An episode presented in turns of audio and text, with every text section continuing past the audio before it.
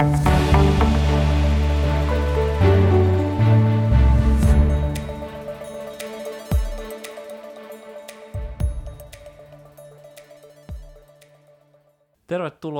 kuuntelemaan Nordea varallisuuden hoidon tammikuista sijoituspodia. Täällä tänään äänessä meidän strategitiimistä Hertta Alava. Hei vaan. Ville Korhonen. Hei hei. Ja allekirjoittanut eli Antti Saari. Tässä aloitetaan nyt vähän märehtimällä vielä tota mennyttä vuotta, joka nyt oli vähän tuottojen näkökulmasta, voisi sanoa haastava. Niin Ville, mitäs joukkolainoissa ei taida olla ihan yhtä heikkoa vuotta ihan viime aikoina ainakaan meikäläisen muistiin tuu, niin mitä siellä oikein tapahtuu? No ei tule äkkiä muistiin, että milloin olisi noin huonot tuotot tullut joukkolainoista. Korkojen nousu oli niin voimakas, että se paino joukkolainojen tuottoja, eli niin euroalueella kuin Yhdysvalloissakin korot nousi kahdesta kahteen puoli prosenttia ja se sitten paino lainojen markkina-arvoja alas ja historiallisen huono vuosi joukkolainoilla. Taisi olla niin huono, että paino ne nousseet korot vähän sitä osakepuoltakin.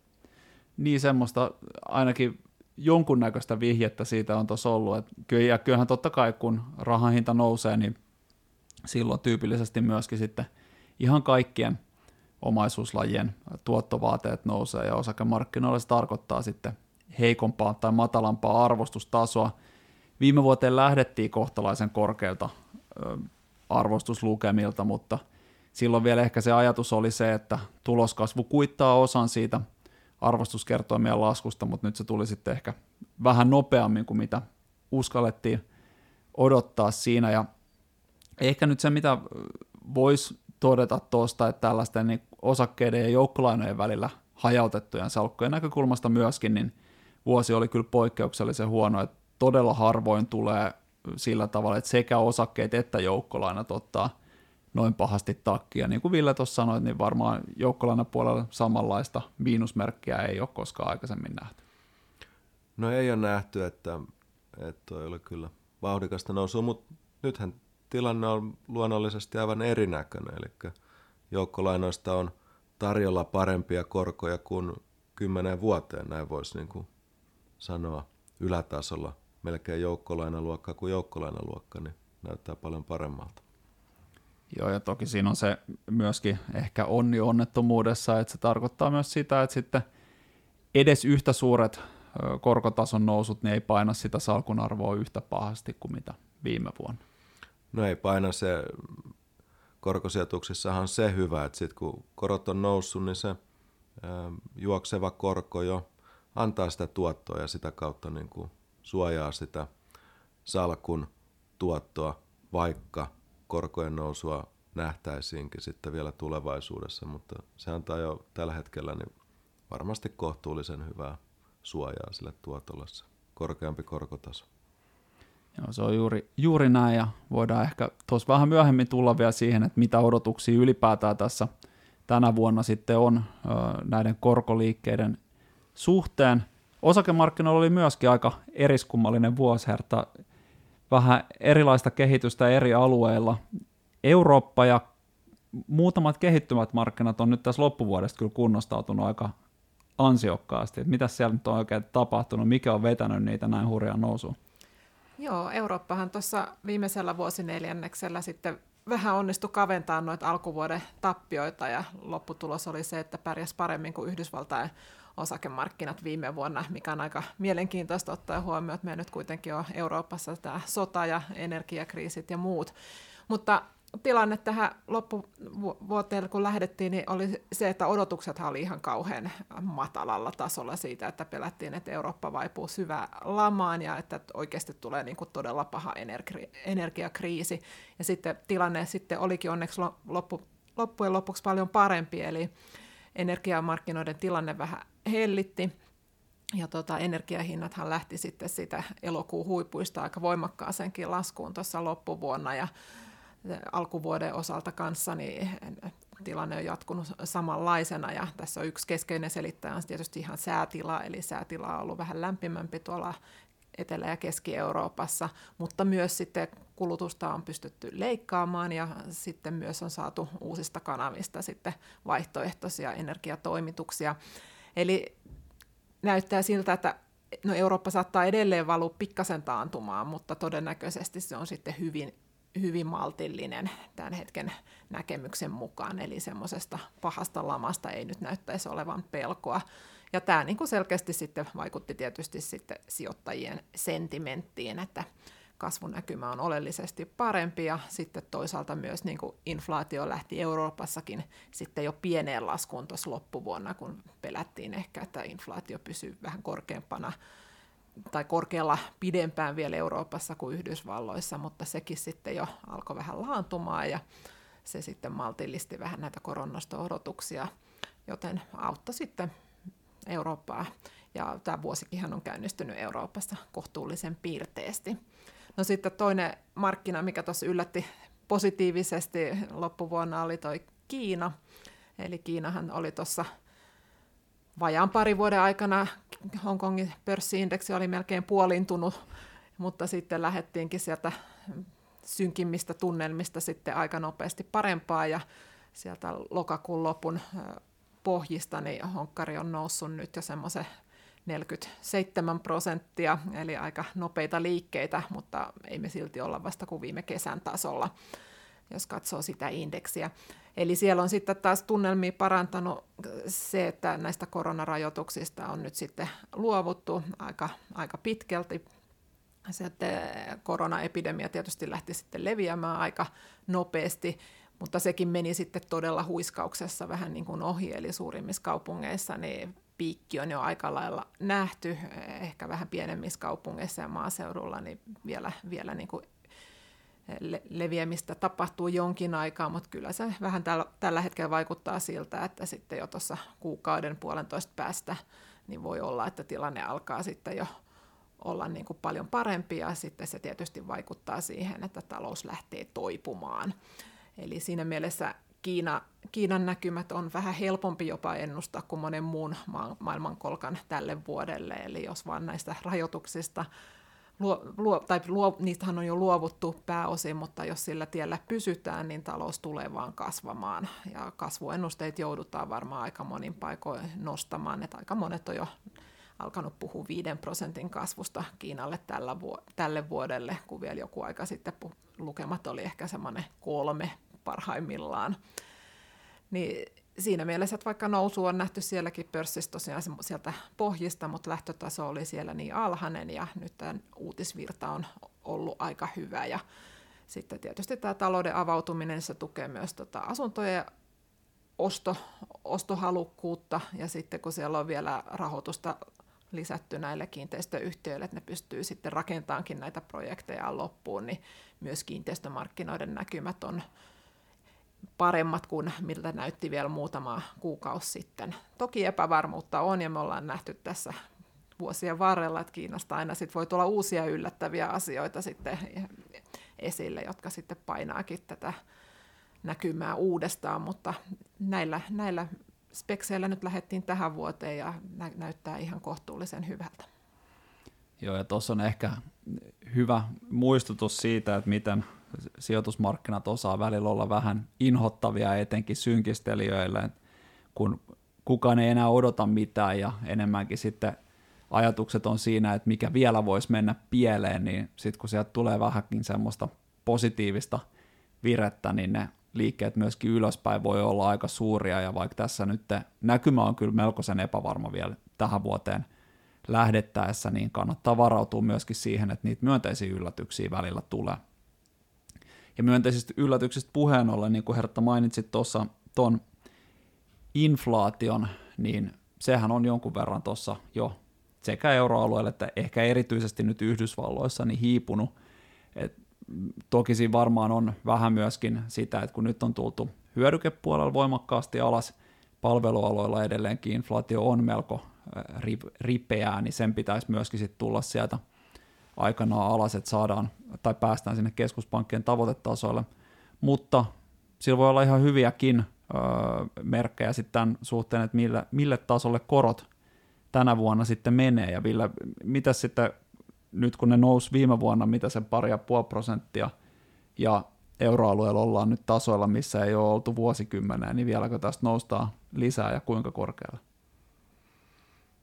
No voidaanhan tässä nousua nähdä, mutta kyllähän, jos katsotaan keskuspankkien rahapolitiikkaa, niin valtaosa koronnostoista on varmastikin tehty. Euroopassa EKP tulee vielä kiristämään rahapolitiikkaa, jatkaa koronnostojaan. Korkohuiput on ehkä tuolla keväällä, kesän korvilla. Ja jos nyt ohjauskorko on noin kahdessa ja puolessa prosentissa, niin markkinahan hinnoittelee, että siitä voitaisiin noin kolmoseen kiivetä. No jos sinne päästään, niin aika hyvillä tasoilla ollaan. Mutta sitten tietysti pidemmät korot, ne on taas riippuvaisia siitä, että toisaalta mikä on inflaationäkymä ja mikä on kasvunäkymä. Inflaatio tulee todennäköisesti jossain kohtaa hellittämään ja kasvun osalta, jos talvikuukausina Eurooppa ottaa pienen hidastumisen, niin toivotaan, että kevättä kohti taas piristyy ja se olisi semmoinen elementti, joka sitten antaisi vähän niin kuin vaikka nostetta niille Euroopan pitkille koroille. Eli sieltä voidaan vielä vähän, vähän nousta, mutta toisaalta niin kuin tuossa aikaisemmin puhuttu, niin jos miettii sijoittamisen näkökulmasta, niin tärkeää on tietenkin se, että millaisia tuottoja sieltä voidaan, voidaan saada, ja kyllä tässä varmaan aletaan olla aika houkuttelevilla tasoilla, jos puhutaan useamman vuoden sijoituksista. No ollaan ehdottomasti, ja kyllähän se sijoittajan niin kuin horisontti pitää olla, olla pidempi, ja tässä kohtaa on huomattava se, että nämä korkotasot, mitä nyt on jo tarjolla, niin on tasoja, mitä ei ollut pitkiin pitkiin aikoihin. Eli se, että valtiolainoista saadaan noin kahden prosentin korkoa, investment grade yrityslainoista noin 4 prosentin korkoa, niin ne on semmoisia tasoja, että sijoittajan salkulle ne on jo hyvin kiinnostavia. Ja onko tässä nyt vähän käynyt sillä tavalla, että monen, monen vuoden tällaisen nolla- tai jopa miinuskorkoympäristön jälkeen niin joukkolainat on vihdoin palannut sitten sijoituskartalle ihan tosissaan? No on, kyllähän ne ryminällä tuli, että ehkä tuossa alussa puhuttiin noista tuotoista, niin vähän turhankin ryminällä, mutta ehdottomasti nämä on semmoisia korkotasoja, jotka monelle ää, säästäjälle ja sijoittajalle niin on, on hyvin varteen otettavia. No mitä jos nyt joku on sitten ollut siellä koko viime vuoden sijoittaneena näihin joukkolainoihin, niin siellähän on sitten tullut aika paljonkin sitä luntatupaa ja miinusta arvostuksiin, niin miten kauan tässä nyt sitten suurin piirtein kestää ennen kuin päästään takaisin niille vanhoille tasoille? Joo, tuo on valitettava homma kyllä toi, että miten tämä niin kun korkotilanteen normalisoituminen tapahtui, kuinka, kuinka niin kun iso korjaus viime vuonna sitten nähtiin näissä markkina-arvoissa siellä alaspäin, mutta pitkässä juoksussahan se on hyvä asia, että korot on korkeammalla. Siinähän voi mennä semmoinen viitisen vuottakin, eli aika, aika pitkästä ajasta puhutaan, mutta – pidemmässä juoksussa se, että meidän korot on korkeammat, niin tarkoittaa sitten parempia tuottoja salkkuun, että nyt tämä korkeampi korkotaso rahastoissa, lyhyitä joukkolainoja sieltä erääntyy pois ja sitten niitä uudelleen sijoitetaan tällä vallitsevalla korkotasolla korkeampiin korkoihin ja sitä kautta ne tuotot sitten paranee ja pikkuhiljaa tämä niin kuin viime vuonnakin nähty kuoppa niin tulee tuossa kuroutumaan umpeen. Ja jos jossain kohtaa nähdään taas sitä, että korot, markkinakorot tulee jonkun verran alaspäin, niin se luonnollisesti sitten vauhdittaa taas näiden joukkolainojen tuottoja ja sitä kautta niin kuin kuoppa kuroutuu umpeen entistä nopeammin. Ja tuossa on ehkä hyvä myöskin muistaa se, että niitähän on suositeltu lähinnä osana hajautettuja salkkuja, eikä niinkään varsinkaan näitä miinuskorkoisia lainoja, niin ainoana sijoituksena – tuossa vielä silloin, kun siellä miinus, miinuskoroilla oltiin. Eli sekin, se osakemarkkinoiden rooli siellä sitten tulee kyllä siinä vaiheessa aika hyvin esille, kun sitä palautumista lähdetään hakemaan ja se kyllä aika usein tulee sitten herkemmin sieltä nimenomaan osakemarkkinoiden puolelta, jos, että jos katsoo pitkää historiaa, niin tämmöinen kokonaistuotto, eli kun osingot on sijoitettu uudelleen sinne osakemarkkinoille, niin aika harvoin on kovin pitkään sitten kuitenkaan miinuksella, että jos huipuista tullaan vähän enemmänkin alaspäin, niin aika usein muutama vuoden ajanjaksolla jo niin sitten käydään kolkuttelemassa niitä uusia huippuja tai niitä vanhoja huippuja, mutta sitten joskus voi olla kyllä pidempiäkin ajanjaksoja, kun ollaan sitten miinuksella siellä.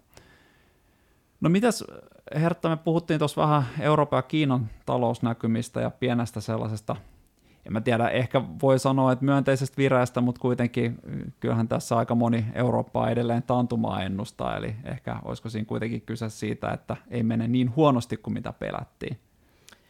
Joo, kyllähän se on aika todennäköistä, että esimerkiksi Saksa päätyy pienen parin neljänneksen vähintäänkin taantumaan, mutta siis tässäkin kannattaa just muistaa, että, että se on aika iso ero, että vaikka että laskeeko Saksan BKT vaikka puoli prosenttia vai tota, 5 prosenttia, mitä jossain vaiheessa viime vuotta povattiin, Eli tavallaan semmoinen aika, aika maltillinen, ja sitten uskotaan kyllä, että 2024 olisi sitten jo kasvun vuosi. Ja sitten tosiaan eihän kaikissa Euroopan maissakaan mene yhtä huonosti, että esimerkiksi suurista maista niin Ranska todennäköisesti kasvaa edelleen, ja Pohjoismaissa voi mennä ihan niin kuin kohtalaisesti. Eli se on lähinnä Saksa ja sitten ehkä Britannia, jossa sitten on vähän niin kuin näitä omiakin syitä, mutta ei vähintään, vähintään, vähintään Brexit, mutta kaikki näitä muita, muita ongelmia. Niin niin tota, että ni, nihkeä vuosihan tämä niin kuin siinä mielessä toki on, jos me vielä mietitään, että viime vuosi äh, oli niin kuin aika vauhdikkaan kasvun vuosi, kun toivottiin tästä korona epidemiasta ja ihmiset lähti uudestaan kuluttamaan ja näin poispäin. Ja sitten loppuvuonna nähtiin nopeata hidastumista, että nihkeä vuosi ehdottomasti, mutta just tässä nyt markkinoilla aina sitten mietitään, että mitä on jo hinnoissa ja kyllä mä nyt sanoisin, että tämmöinen lievä taantuma on, on jo kyllä varmasti hinnoissa. Että sitten jos siitä jostain syystä tulisikin sitten pahempi, niin sitten varmaan nähtäisikin taas alamäkeä uudestaan pörsseissä ja näin poispäin, mutta jo, se varmaan vaatisi sitten ehkä jonkun uuden shokin, että, näin, että esimerkiksi niin kuin inflaatiopuolella tulisi lisää jotain inflaatiopaineita ja sitten korot, korkoja ei pystyttäisikään laskemaan äh, vielä pitkään aikaan ja nostettaisiin niitä enemmän, että joku tämmöinen uusi shokki tässä varmaan vaadittaisiin, että me päästäisiin niihin kaikkein synkimpiin skenaarioihin.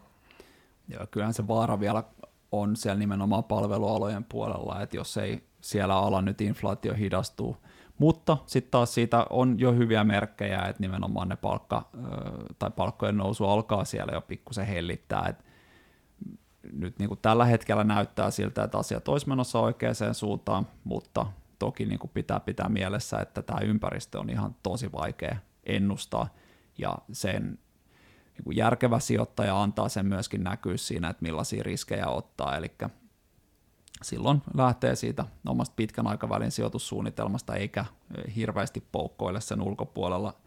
Tällaisessa tilanteessa, ja se on meilläkin, meilläkin tällä hetkellä se suositus.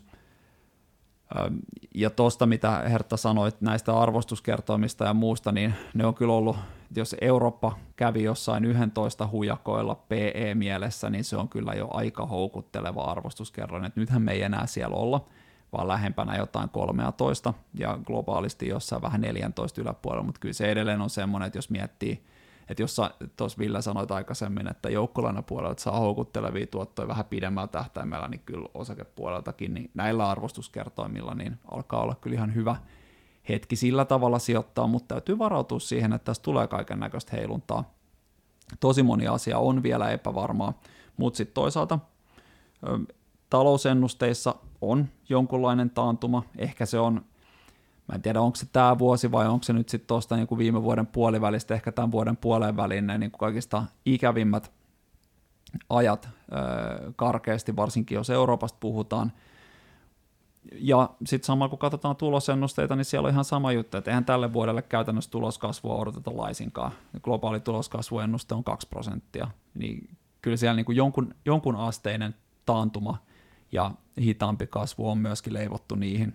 Sitten sit tietenkin kysymys kuuluu, että kestääkö vaikka jonkun Pohjois-Amerikan tai Yhdysvaltain markkina-arvostuskertoimet sitä, että jos tuleekin vähän heikompaa ö, lukua, mutta kun markkinat tyypillisesti sen vähintään 3-6 kuukautta ennakoi talouskehitystä ja tuloskehitystä, niin me voidaan hyvin olla jo tilanteessa, jossa itse asiassa se markkinoiden fokus on jo siellä ikään kuin elpymisen puolella. Eli kannattaa varautua niihin hyviin uutisiin, vaikka tässä nyt onkin syytä olla kohtalaisen varovainen tämän riskinottamisen suhteen. Joukkolainen puolet ehkä voisi vielä muutaman noston ottaa, kun siellä meillä vähän näkemystäkin on.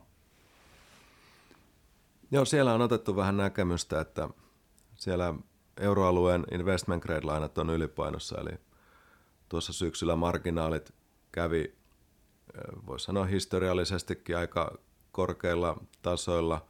Siellä oli ihan kunnon taantumahinnoittelu jo niin kuin päällä, niin siellä ollaan sitten oltu ylipainossa ja toinen on sitten kehittyvät korkomarkkinat. Siellä kokonaiskorko kävi jopa 10 prosentissa, nyt ollaan vielä päälle 8 prosentissa ja riskimarginaalikin on historiallisesti aika leveä, niin nyt kun Yhdysvaltain rahapolitiikka alkaa jossain kohtaa hiljalleen maltillistumaan ja semmoinen kovin Yhdysvaltain dollarin vahvuus varmastikin hellittää, niin ollaan sitten suositeltu myös kehittyviä korkomarkkinoita, että siinä pidemmän tähtäimen sijoittajalle niin todennäköisesti on kohtuullisen hyvä mahdollisuus sitten saada tuottoja. Kyllä, ja sitten mitäs Hertta tuolla osakepuolella, että jos ei nyt näihin alueisiin, tai ehkä voitaisiin voitais niistä alueistakin puhua, onko sieltä mitään ö, erityisiä hyviä tuottoja saatavilla vai onko parempi vaan hajauttaa niin sanotusti laajasti?